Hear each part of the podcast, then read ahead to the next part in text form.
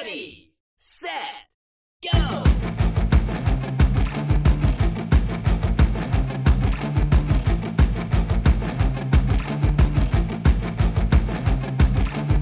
Welcome back to the EV Diaries, the place where we discuss electric vehicles in small town America. I hope you are continuing to enjoy the holiday season. I saw an article over the weekend on Electrek, which is one of the websites that I frequent, saying that Tesla superchargers will need displays. I thought, okay, cool. So I flagged it to read later. I thought it might be some interesting podcast fodder one day. Then yesterday, a colleague of mine forwarded an article from EENews.com on what I realized prompted the Tesla article. If you have ever pumped gas, I am sure you have seen the ubiquitous testing sticker. Every state has one, basically saying that this gas pump has been measured and tested, inspected, so that when you pump a gallon of gas, you are getting a gallon of gas. In Kentucky, that's overseen by the Department of Agriculture. So I started doing some research into this, and it's a test for consumer protection based on the NIST Handbook 44. NIST stands for the National Institute of Standards and Technology. I then realized that the Department of Agriculture is one of the biggest consumer protection agencies in America. I mean, they oversee everything from our vegetables to our meat to our gasoline pumps. And it's a little known fact that the Rural Utility Service, which oversees the government loans provided to co ops. They're also in charge of making sure that our construction standards are uniform across the nation. They're actually part of the USDA, the U.S. Department of Agriculture. So there you go. The Department of Agriculture has your back. Now, California took a look at the NIST Handbook 44 and they've determined that electricity is a motor vehicle fuel and is subject to the NIST 44 testing protocol. They also went as far as to say, and this is based on the NIST 44, that assessing a fee for charging time is an erroneous way to dispense fuel. The NIST says that the kilowatt hour or megajoule is the only acceptable measure of energy. The new rule also says in California that charging stations have to have a display on the charger. Now, there's pushback on this because, in the case of Tesla, it sends the charging information to the display inside the car. And there's also apps from other manufacturers that will provide the same information to your smartphone. But the Division of Measured Systems in California says nope, the device has to be on the equipment owned by the supplier. Apparently, they feel that making the consumer provide a display, either, like I said, on smartphone or in the car, is not their responsibility, and that responsibility should fall back on the people that own the supply equipment. What's interesting about this is if I read it correctly, utility owned stations are exempt from these rules. So, looking at what this means, that means that Tesla has to incorporate some sort of display at their superchargers in California. They're already, by my understanding, charging per kilowatt hour, charging for the energy delivered. So that's a change they won't have to make.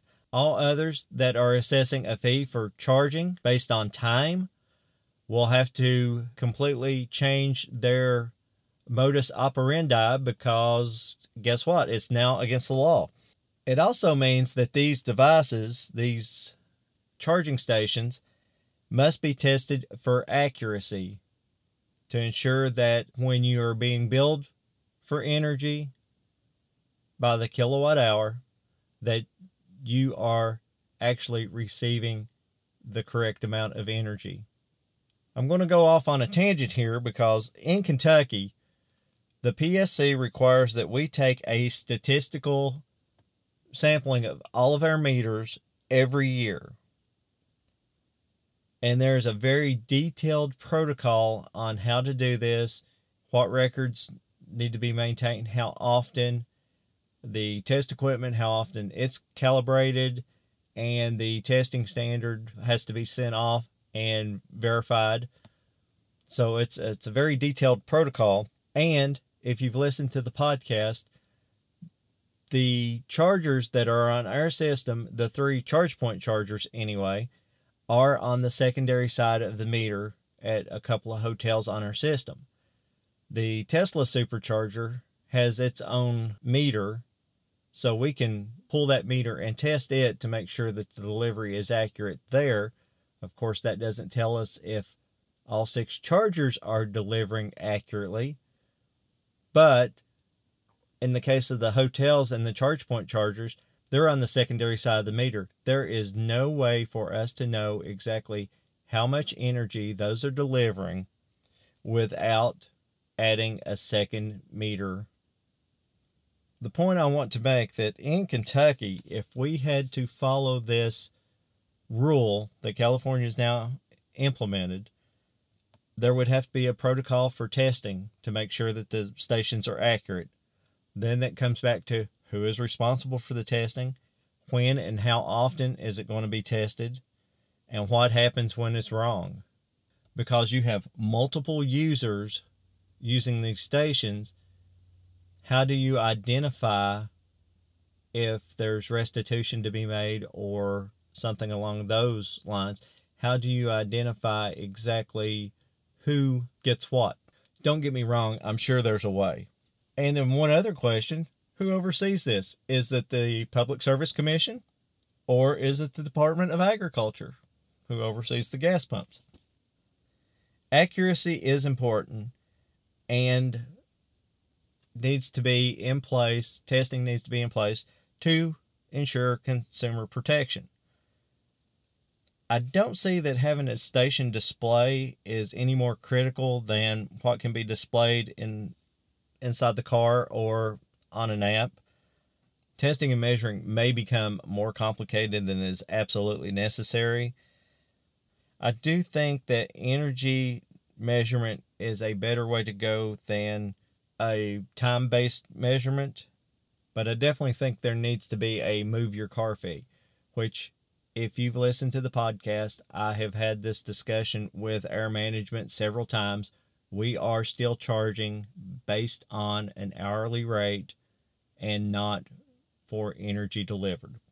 And another problem, and this is not quite related to this, but in a roundabout way, is there's no way to control icing or charge blocking there are no enforceable rules that's saying that a car sitting in a spot designated for EV charging has to be charging or even has to be an EV. So at some point maybe there needs to be some sort of legislation to where at least these cars could be ticketed, but that's a discussion for another day. And like I said, it's only quasi related to what we've been talking about.